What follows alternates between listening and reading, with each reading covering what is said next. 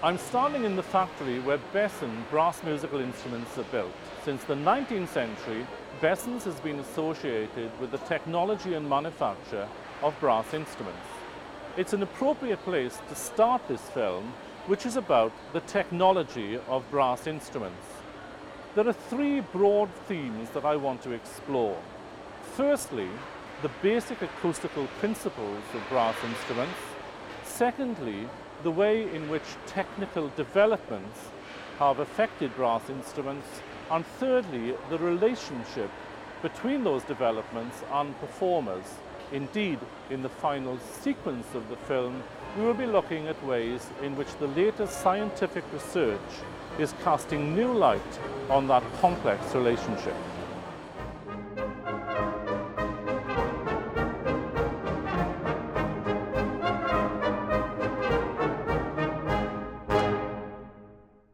One feature which links all brass instruments, oddly enough, is not the material they're made of. It doesn't matter whether they're made of brass or not. But uh, it's the fact that the sound is generated by getting the player to buzz their lips and it's the opening and closing of the lips which generates the sound. That's the characteristic of all brass instruments. The three instruments we see in front of us a conch shell, an animal horn, and a natural brass trumpet are all made so the player can place the lips comfortably against it and blow through the tube, vibrating the lips. The conch shell is a naturally constructed tube wrapped round and round with a large opening. The player can place the lips against the uh, small end of the conch shell which has been cut off at that point. The animal horn similarly has been hollowed out and uh, has a termination which is fairly comfortable for the player to place the lips against.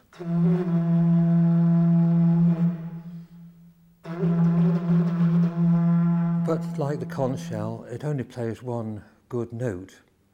So these simple instruments have tended to remain as signalling and ceremonial instruments.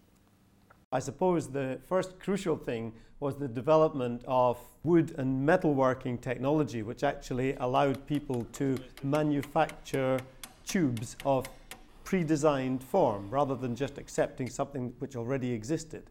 So, wooden trumpets, metal trumpets, which go way back, of course, to the time of the ancient Egyptians. Uh, that was the first stage in controlling the shape of the air column that you were going to use as your resonator. The um, elements of the natural trumpet, which turn it from a signalling instrument into a truly musical instrument, are first of all the mouthpiece, and at the other end, the bell flare, which is critical for the uh, reflection of the sound waves inside the instrument. The mouthpiece uh, is really serves two functions. One is to allow the lips to be pressed against it, and the other is to modify the timbre of the sound. And when the player buzzes the lips in the mouthpiece, the pulses of air which are sent through the lips by the lips opening and closing set up the standing wave vibrations in the air column and that's what generates the sound. And does all of the air come out carrying musical notes with it? It's an interesting question. In actual fact, almost all of the sound energy that the player sends from the lips down through the tubing is reflected when it gets to the bell.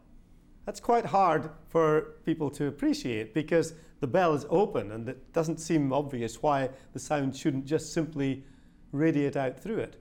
But in actual fact, more than 90% of the sound energy is reflected back, and only a small fraction radiates as sound.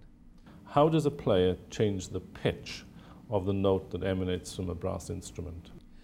There are two things which basically determine the pitch of the note uh, the vibration frequency of the lips, which is, of course, under the player's control directly, and the resonances of the air column in the instrument.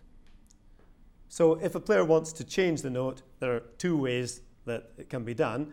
Uh, first of all, you can alter the resonance frequency of your lips just by tightening them or altering the amount of tissue that you're putting into the mouthpiece. That's what the player controls, setting the embouchure.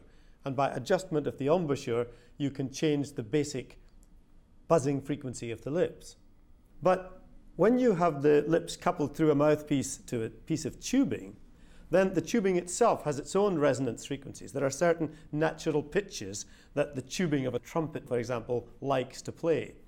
And so the player has to interact with that preference of the instrument and choose a lip frequency which matches closely one of the resonances of the tube. So if you want to play, say, the lowest normal note on the natural trumpet, you choose a low lip frequency and you excite that note in the trumpet tube. If you want to play the next one, you make your lips buzz at a higher frequency, and the note that comes out of the instrument is the second resonance, and so on.